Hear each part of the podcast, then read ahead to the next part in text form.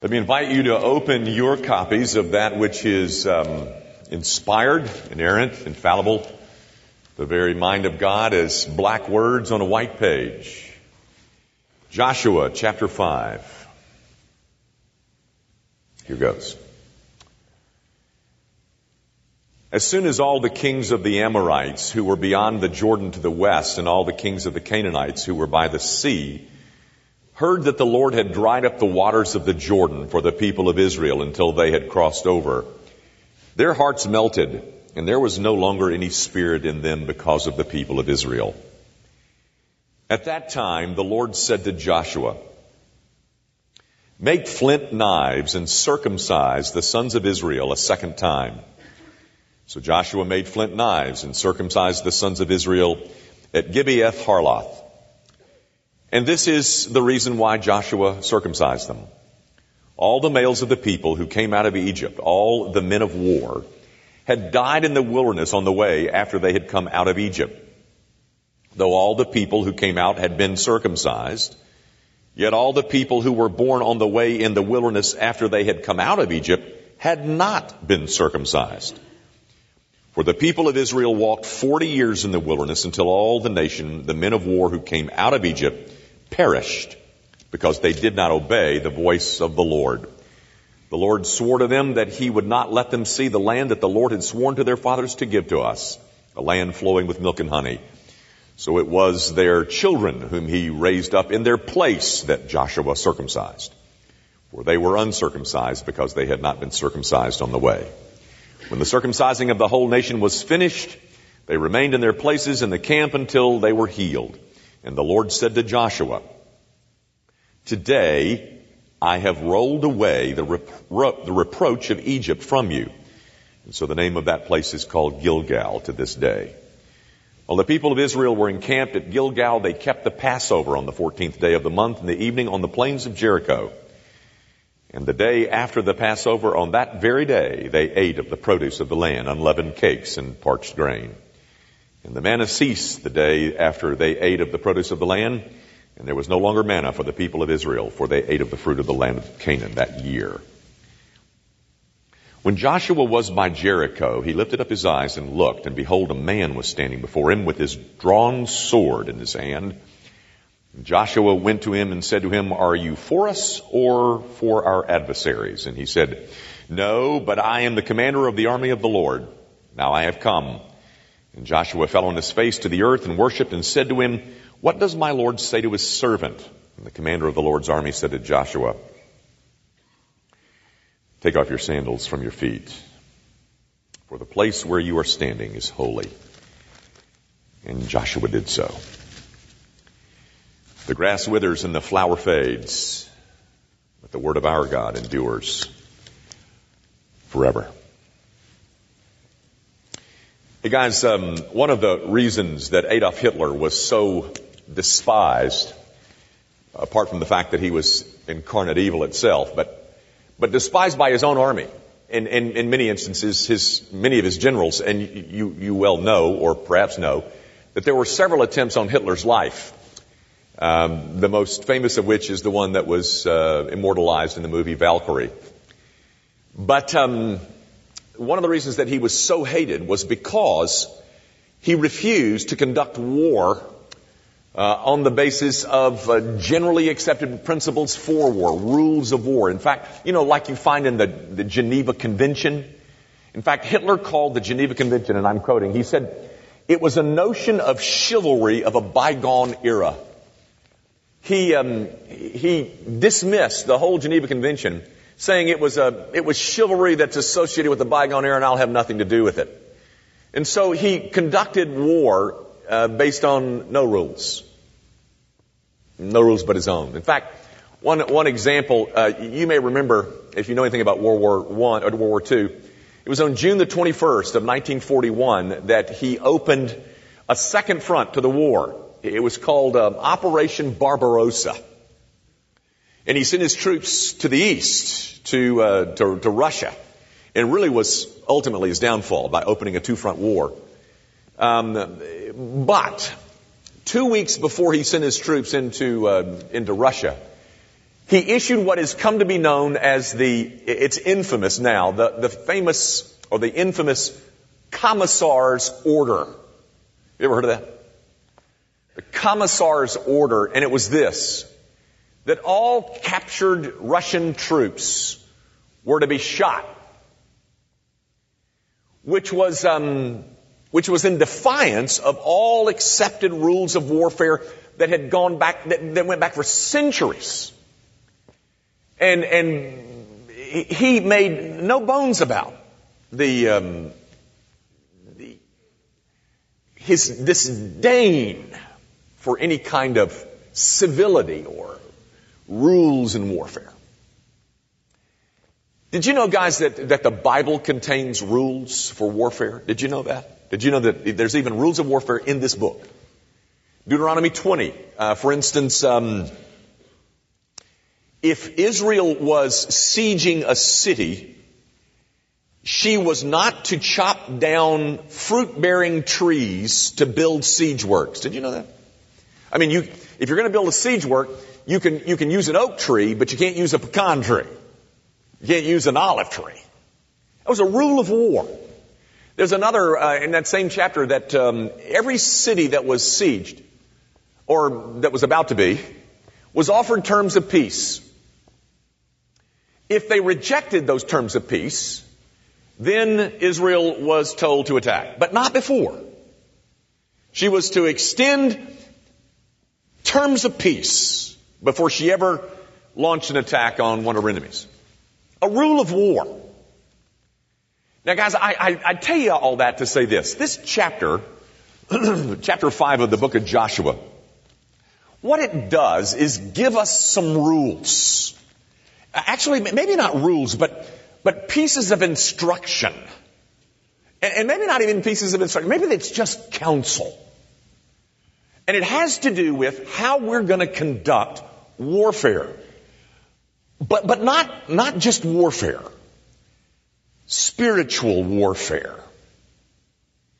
You know, th- that, that whole idea of spiritual warfare may, may be foreign to many of you. I, I, I hope not, because um, most of us would tell you that um, that when you become a Christian, you are handed a ready-made set of new enemies. You know, one of my um, one of my uh, Puritan heroes, he said this. It was J C Ryle, and he said, "The enemies cannot defeat us, but they can vex us on the way." Boy, can they!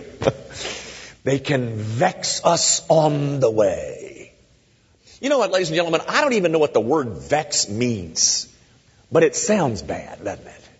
You know, I, they can't they can't really defeat me, but they can vex me. Are you, are you vexed? There's a whole lot of vexing going on, don't you think? I mean, if you're in the same life that I am, there's just a whole lot of vexing. This story in Joshua chapter five, I, I think the mind of the Holy Spirit is that it is to help us, it is to give us some counsel, some instructions as to how we might better conduct the life that we now have as um, as Christians. So that's what this chapter's about, I think. And that's certainly what the way I'm going to handle it this morning. Um, but guys, before we jump into it, let, let me let me do this first. Let's set the scene, because it'll it'll surely help us as we as we unfold the, the chapter. Uh, you know, if you if you're just jumping right into the book of Joshua, this might seem really odd. Well, it's odd anyway. But but let me just tell you first. First of all, chapter one, Joshua one, has to do with the changing of the guard. Moses dies. Joshua is his replacement. Joshua chapter two is about the sending out of the spies. They go into the city of Jericho, and Rahab houses them. You remember that? That's Joshua chapter two. Then in Joshua chapter three, they cross the um, the Jordan River that's at flood stage. The, the Jordan River separates the wilderness from the promised land, and in chapter three, they cross that. Then in chapter four, they, um, they build those memorials, you know, right after they've gotten out of the water or the, the, the riverbed. They're told to build these memorials. That's in chapter four. And then in chapter six, skip a chapter, the one where, chapter six is the Battle of Jericho. Now, d- lodged in between the crossing of the river Jericho and the building of the memorials and the actual Battle of Jericho is chapter five. It's um, it's an odd little insertion into the into the flow of the story. Okay, they crossed the Jordan, and now they built their da da da, and there's Jericho. So let's get on with it. What what is this chapter five about? You know, ladies and gentlemen, if you're one of those people um, that is trying to read your Bible through this year, and you're a serious student of the Scriptures, and you you start reading, you know, back here in chapter two, okay, they sent the spies into Jericho, and yada, yada, yada, and oh, okay, just crossed the river, and there's Jericho, and, and then they built the, the memorial. Okay, let's have the let's have the fight. But the narrator of this story doesn't do it like that. He inserts chapter five, and it's, and in some ways, it's downright comical. And let me tell you what I mean. Tell me this. What military leader do you know of that would incapacitate his entire army right before the battle started by circumcising them?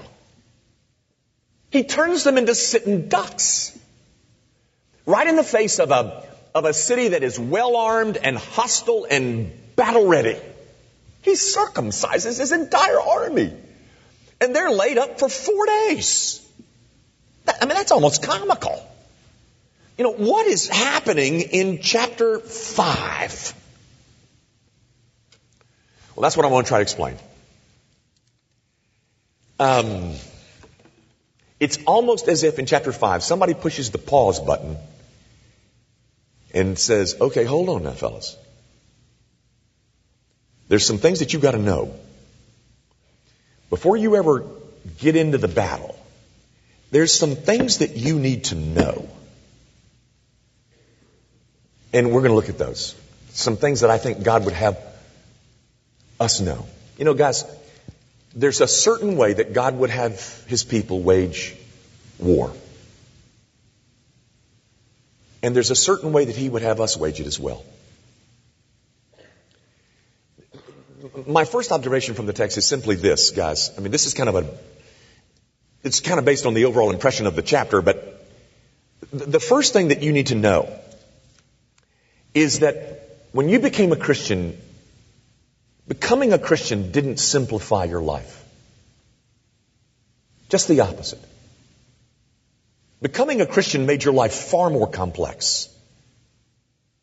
Because now I'm swimming upstream. As a non-Christian, I became a Christian when I was twenty-two years old, ladies and gentlemen. For the first twenty-two years of my, my life, I swimmed, swam, swim, swam, swummed. I swummed downstream.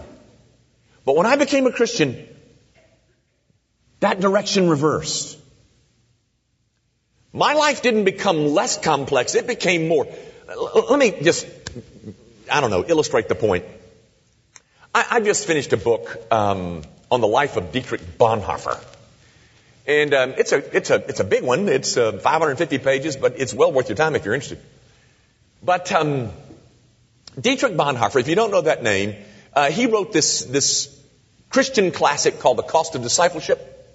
If you haven't read that, you might want to get that too. It's just one hundred pages or so. It's hard reading, but it's uh, it's um, it's a classic. But Chris, Dietrich Bonhoeffer really became famous. Um, because of his leadership of the Confessing Church in Germany before the war. You ever heard of this? You know, when Hitler took over, Hitler took over uh, the church. He wanted to destroy Christianity, and so he he took over the church and turned it into what was called the Reich's Church. You know, the Third Reich, well, the Reich's Church. And it was awful. I mean, you didn't read some, I mean, it was awful. Well, Dietrich Bonhoeffer led a whole group of pastors out of it. And they became known as the Confessing Church in Germany. Of course, the other thing you might want to know is that Dietrich Bonhoeffer was hung by Hitler two weeks before the Allies liberated where he was. It breaks your heart when you get there. I mean, I knew that the whole book, but I mean, you get there two more weeks. But anyway, before the war, he started two small seminaries.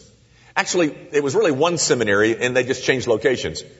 And the seminaries that he started produced about sixty-five ordinands. You know what an ordinand is?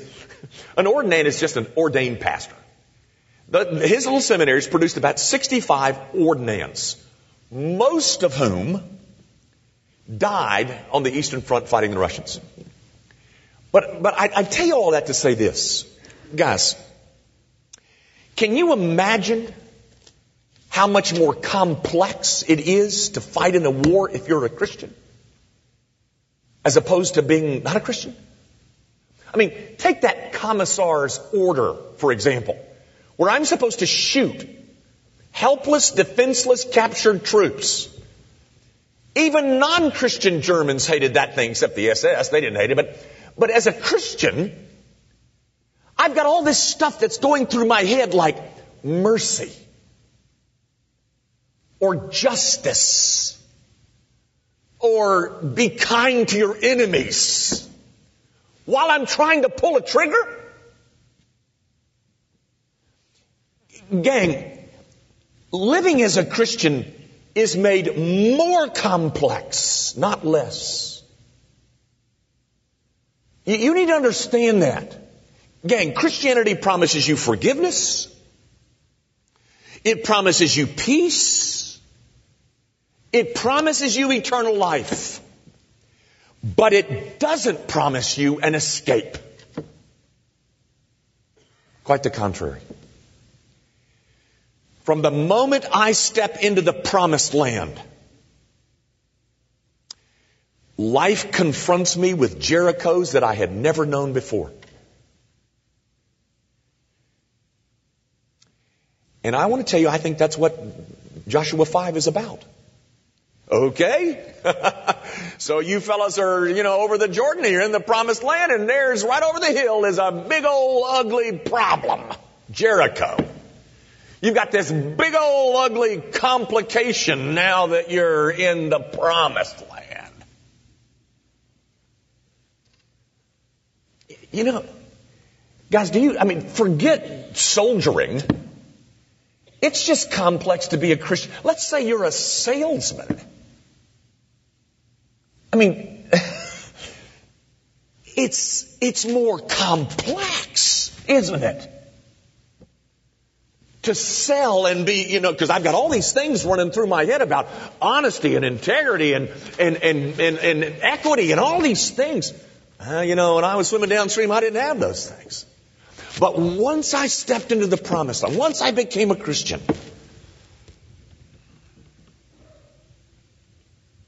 things got complex. I didn't say they got bad. I just said they got complex. You know, guys, just, just to defend how I'm handling Joshua five, if Joshua five were intended to have us consider um, how strategies for fighting Jericho, then it would talk about stuff like how many battering rams are we going to need, or do we have an adequate supply of arrows, or which gate are we going to attack? But there's none of that in here. The battle is in chapter six. What is this thing doing here?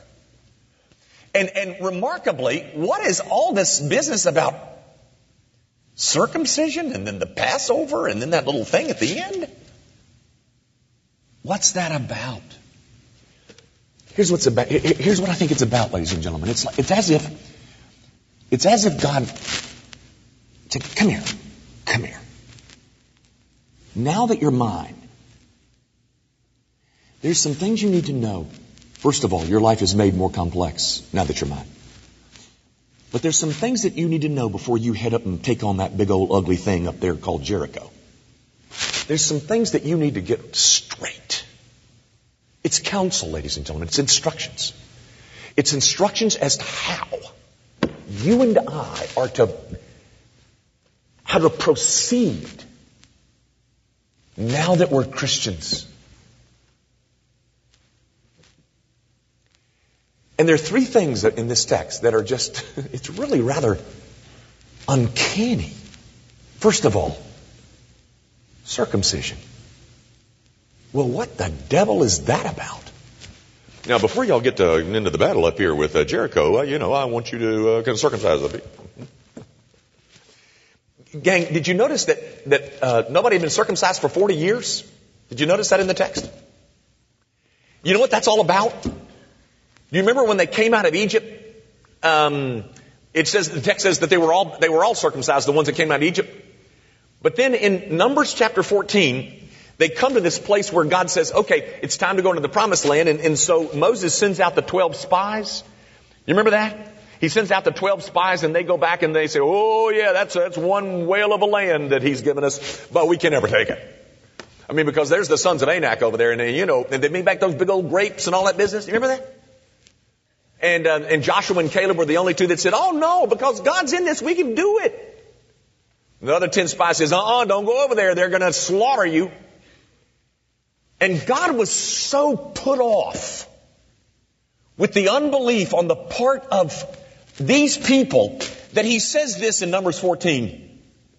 But truly as I live, and as all the earth shall be filled with the glory of the Lord, none of the men who have seen my glory and my signs that I did in Egypt and in the wilderness, and yet have put me to this test ten times and have not obeyed my voice, none of them shall see the land that I swore to give to their fathers. And none of those who despise me shall ever see it. All those people that came out of Egypt died out there on the other side of the Jordan because of their unbelief. But they were circumcised. Hey guys, you know what circumcision is, don't you? It's the mark of the covenant. It's the sign that you belong to God, you know. That's what it was intended to be. There's a real warning in that, ladies and gentlemen, a huge warning in that. Let me put it in New Testament terms. So you're baptized, are you? Means nothing. Means nothing. Now, I don't really mean nothing. But it, it, it doesn't mean anything that if you've only got the mark of the covenant, that if you don't have the heart of the covenant.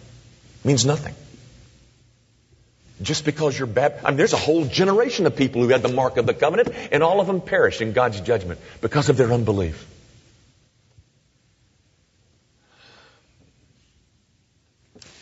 Um, but guys, do you know, do you know what circumcision, you know what it is, I hope. Don't make me define that. Um, but do you know what it symbolized? It's in the text. It's really in Joshua five, but it's, else, it's elsewhere. You know what, you know what circumcision symbolized? It says, uh, it's in, um, uh, it's in verse uh, nine. Um, I, today I have rolled away the reproach of Egypt. Circumcision symbolized the rolling away of defilement. Now, ladies and gentlemen, here's the point. Understand that this God has taken us aside, punched the pause button, and he says, now listen up. There's some counsel you need before you get into this thing. And I want you to understand all over again the whole idea about circumcision. I want you to understand the enemy that sin poses for you. Forget Jericho. You know what your real enemy is? Sin. That's your enemy. You know, guys, um, I, I think I've said some of this, but I, I don't think I've said this from this pulpit. I, I know I've said it in some smaller groups, but you know, I, I, I read a book over the holidays, uh, actually before the holidays, um, by Philip Yancey, and it's not that good of a book. I mean, I wouldn't even recommend you go buy it, but you can. There is one chapter in there that is really pretty good. And that's, that's not pretty good. It's real good. But let me tell you, all I want to tell you is the name of the chapter. The name of the chapter is this. Why I wish I were an alcoholic.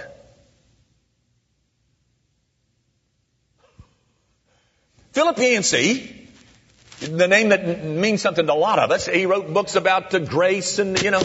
Um, Philip Yancey writes a chapter entitled, Why I Wish I Were an Alcoholic. And you know what his point is? His point is that alcoholics understand that they're one drink away from disaster.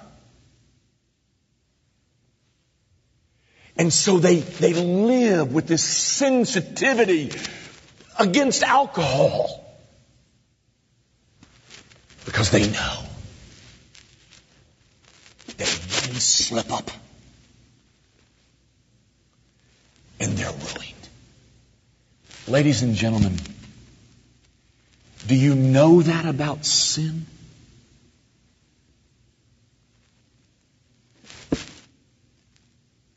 One slip up.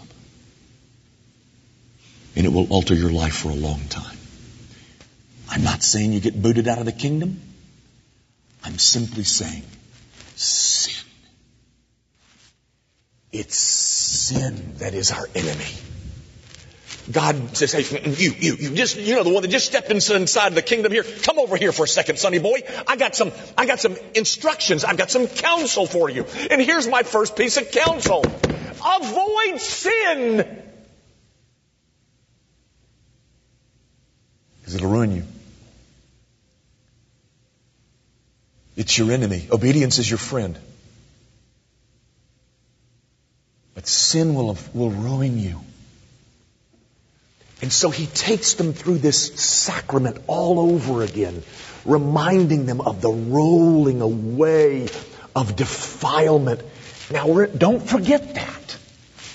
Because as you enter this battle, the battle, the nature of the battle is this. You're fighting sin. You wage war on sin for a lifetime. And the battle will be won not because you're clenching your fist and grinding your teeth. And it's going to be won in the might and the power of the Holy Spirit of God. And ultimately, when you're in the midst of that fight, you'll know you're on the right path if it leads you to the cross. So, ladies and gentlemen, here's the first piece of it. Actually, it's the second piece. First, the first piece is understand that your life got more complicated when you became a Christian. Second of all, sin's the enemy. And, and, and may I add, insert this, beware of letting the symbol replace the reality. You know, guys, in the New Testament, what replaced circumcision was baptism. And baptism is a purification rite. It's a, it's a reference to the defilement that sin can bring. So, beware, lest all you have, all you have is the, um, the symbol, but not the reality. Gang, the first piece of instruction for us is that there ought to be in all of us a huge, huge, huge sensitivity to sin. I mean, do we sin? Darn tootin' we do. But that's the battle. We're trying to, in the power of the Holy Spirit, to reduce that. I want to say eliminate it, but it's never going to be eliminated fully this side of heaven. But that's the goal.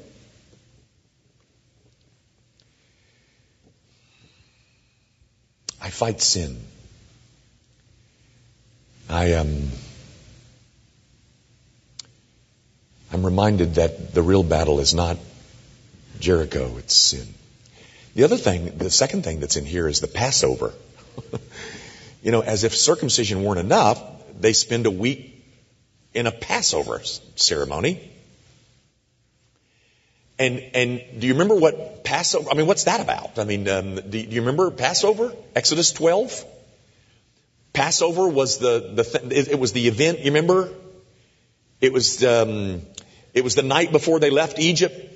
And so they were all to get together in their houses and they were supposed to kill a lamb. and then take that blood from that lamb and paint it on their doorposts. And then the death angel would come. But when he saw that blood of that lamb on that doorpost, he would pass over.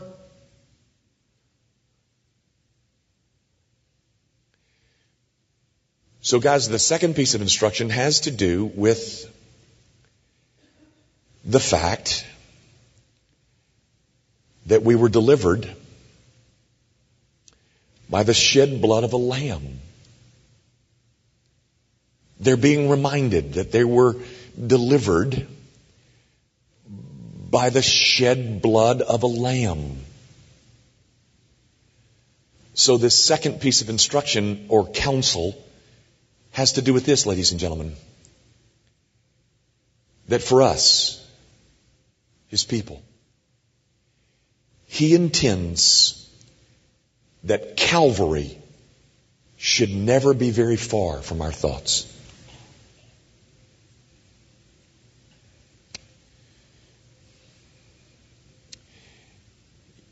You know, guys, the fact that you've been delivered by the righteousness of another should never be far from your from your soul. Notice also the, the, the sequence. It's circumcision and then Passover. That is, before you lay hold of a of, of the blood of a shed lamb, before you do that, you've got to deal with sin. But here's the instructions, guys. In terms of once I step into this new, more complex life as a Christian, I am to have a sensitivity towards sin and an intimacy with Christ.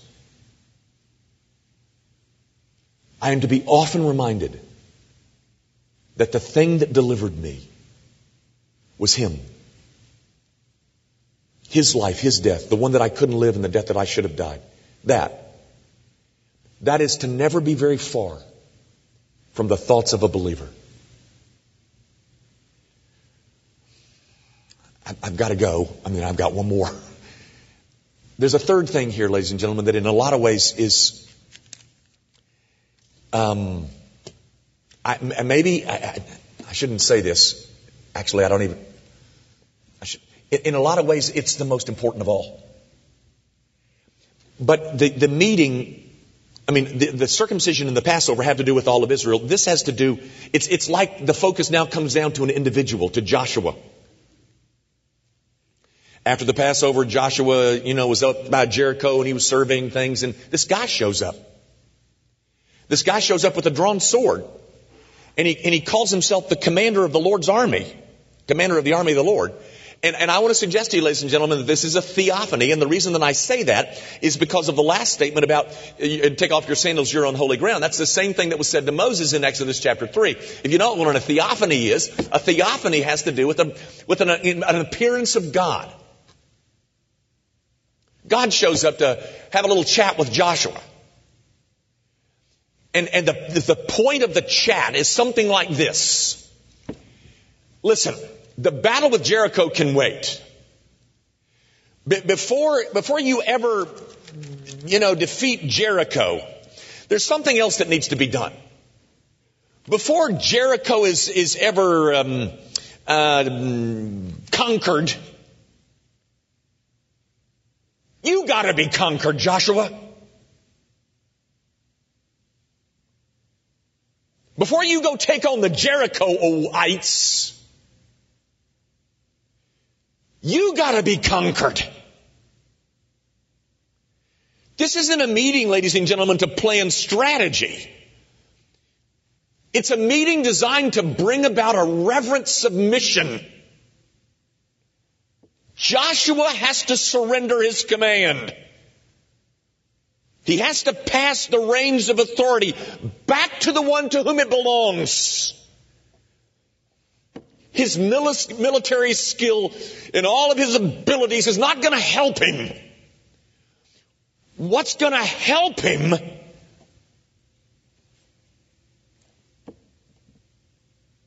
is his submission to this God. in a lot of ways, ladies and gentlemen, there's nothing harder to accomplish than that. At least for a group like this. Nothing's harder. Submission, surrender. Those are terms that don't come to us easily. Let, let me just use the elders of this church as an example. They don't mind, I don't think. I'll hear about it if they do. But you take our elders, twelve of them, you elected them. You elected them to lead this church, and you elected them to lead this church because you saw leadership skills in them. Didn't you? And I'm here to tell you, ladies and gentlemen, that they and we will lead badly.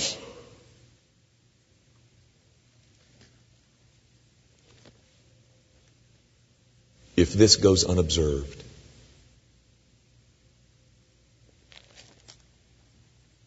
There's nothing uglier. The book of Proverbs says it. There's nothing uglier than somebody who's full of himself. There's nothing uglier than someone, than someone who is confident in his own strengths or abilities. So when Joshua is about to lead God's people into battle, the first thing he's got to settle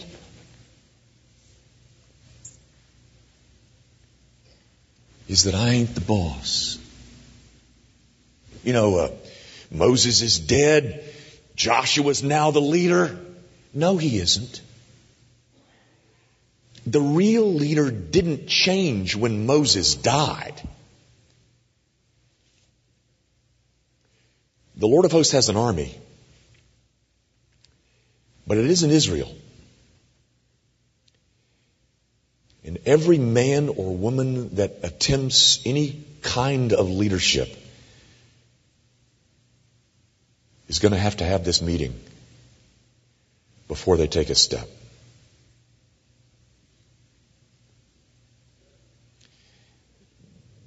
Joshua was going to be the leader in public only because he had surrendered his, himself in private. He has surrendered to the real leader.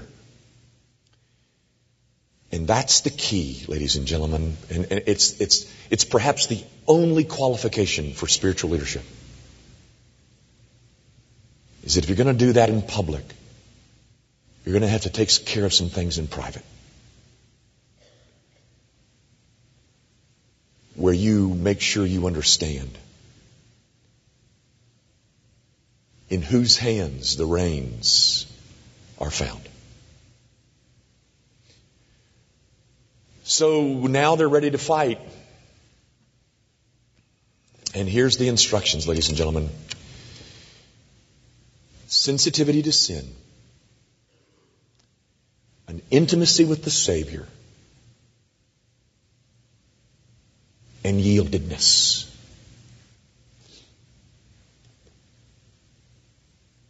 That's the strategy. I don't know of another one.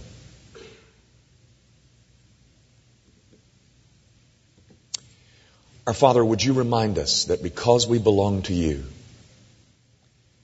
that there are things that are healthy for our souls and things that are not healthy. One of the healthier things is, is a real sensitivity to sin. And it, it becomes healthier when there's an intimacy with the Savior. And then it's all crowned with this determination to yield, to surrender to the one who is the real leader. So, lead on, O King Eternal. We're a bunch of people with all of our flaws and all of our scars and all of our baggage. We want to follow the real King. Lord Jesus. Our Father, if you've led people here this morning who have not yet embraced that Savior, would you cause them to see the stream that they're in is one